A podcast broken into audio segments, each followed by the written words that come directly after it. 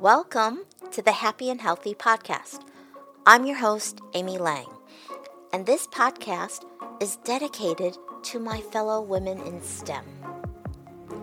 After working in high tech for 10 years, in 2004, I became the proud owner of Pacific Heights Health Club in San Francisco, where I worked with thousands of clients over the span of 15 plus years to help them reach their health and wellness goals. Now I'm sharing what I've learned about what works as well as what doesn't work when it comes to making healthy habits stick.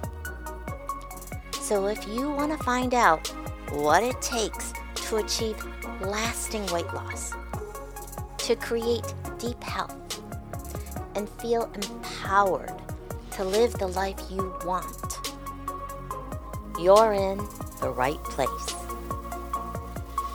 Episode number 218. Well, hi there, Amy here. Thank you so much for joining me today. And welcome to part 7 of my 10 part series, taking you behind the scenes of the making of Thoughts Are Habits Too, my best selling book that's now available on Amazon. So, again, this is part 7 of a 10 part series. So, if you haven't listened to parts 1 through 6, I want you to go back and start at the beginning because we are building. And since so many people are binge listening to this podcast, I'm not going to actually go through a recap. That's boring and frustrating for those folks. All right? So go back to part one.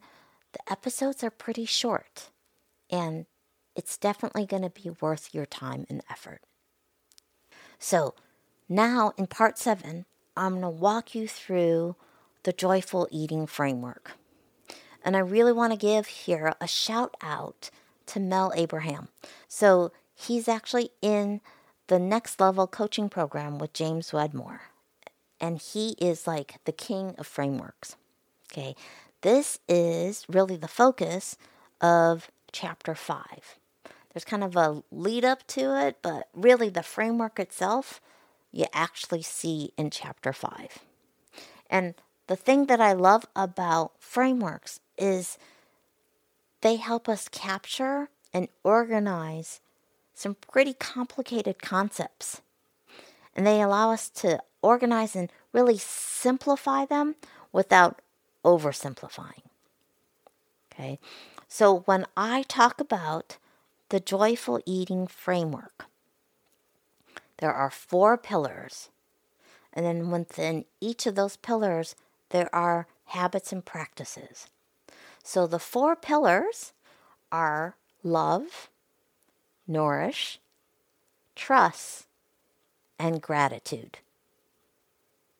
So when you think about a home, I'm not talking about house, I'm talking about a home.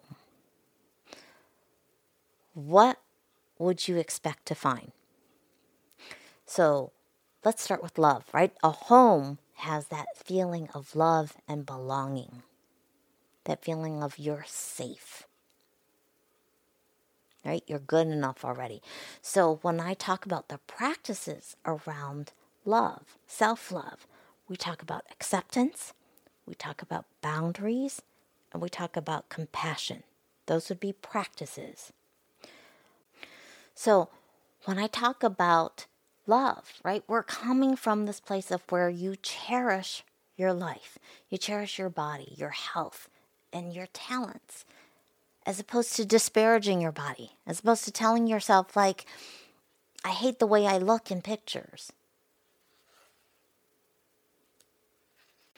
So, the second pillar is about nourish, right? Nourishing your mind and your body and your soul. And so, when you think of nourishment, I want you to think about the habits and the practices that really move you away from abusing to caring for your brain and body. So, abusing would be things like not getting enough sleep. It would be about eating foods, for example, that you know really aren't good for your body. Like when you think about your pet, if you have a pet, I'm a pet parent now, right? Or you think about your kids, think about anyone that you love.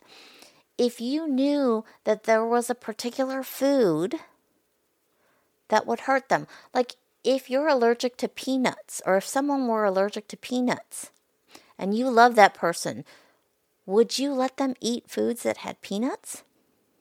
Right? That's kind of a really clear, extreme example, but it drives the point home. So when I talk about nourishing, again, I want you to think instead of abusing, we want to be caring for. The third pillar is trust. And this is really all about listening to our body, right? Trusting that it knows there's an inner wisdom. And when I talk about joyful eating and I talk about watching my younger sister when she was first born and she was breastfeeding, right? When my mom was breastfeeding her. How she understood when she was hungry and she understood when she was full. And moms respect that. When the baby's hungry, they have a distinct cry. When they're done eating, they're done. right? It's it's stuff that we actually sort of learn later on in life that we basically need to unlearn in some respects. So when we talk about trusting, we're talking about honoring what our body is telling us instead of ignoring it. And this idea of listening to our body also applies to our emotions. So, emotions are really trying to get us to take action if we're really listening to what it's telling us, it's it's really helping us understand what direction we want to take, what actions we want to take. So, when we learn how to tune into those emotions, to when we learn how to process them, then it's not about numbing or avoiding our feelings with food and alcohol. It's about learning how to sit with our emotions, right? Trusting in ourselves and our ability to be able to handle them, asking for help when it's needed, and then really being able to take action, right, that aligns with our needs. So if you're tired, you would rest, as an example. Okay? And then the last pillar is gratitude.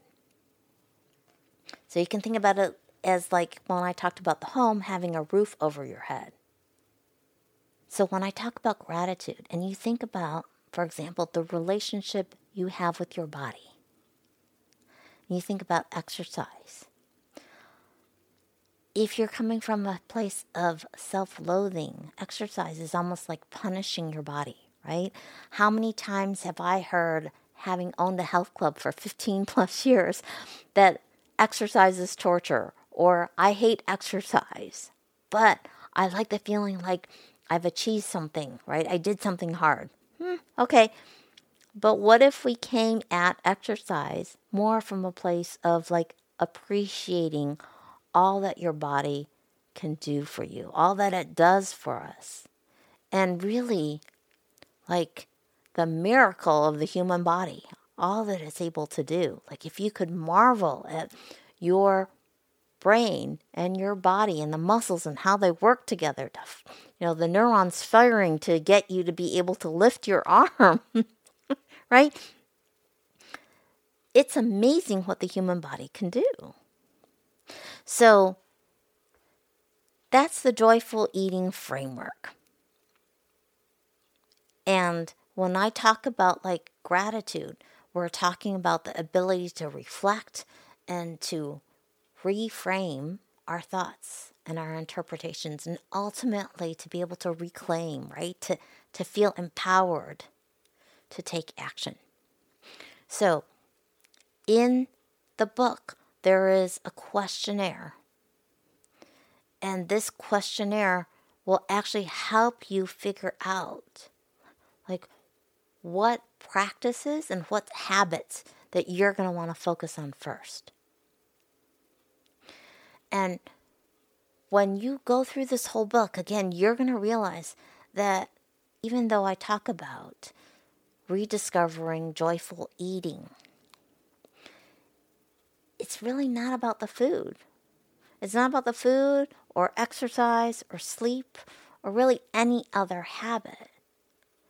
Instead, it's really about creating a healthy relationship with food and with movement and with our bodies and with yourself. Right? So, again, I want your why to be coming from a place of self love so that what follows can actually look more like you're truly falling in love with the process. All right.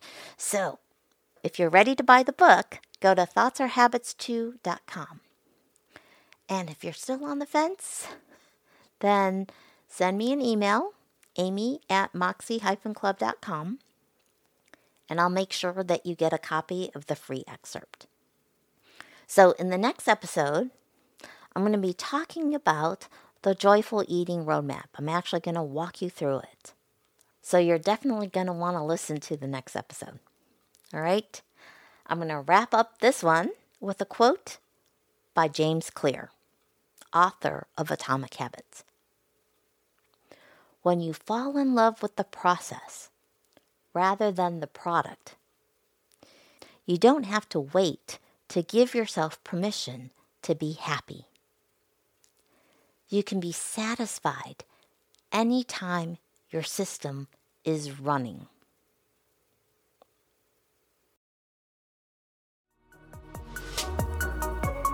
You've been listening to the Happy and Healthy Podcast with Amy Lang. If you enjoyed this episode, by all means, hit that subscribe button now. And if you're ready to get started, visit my website, thoughtsarehabitstoo.com, and order your copy of the book today. And remember, making your choices when you're in a state of abundance is where the magic.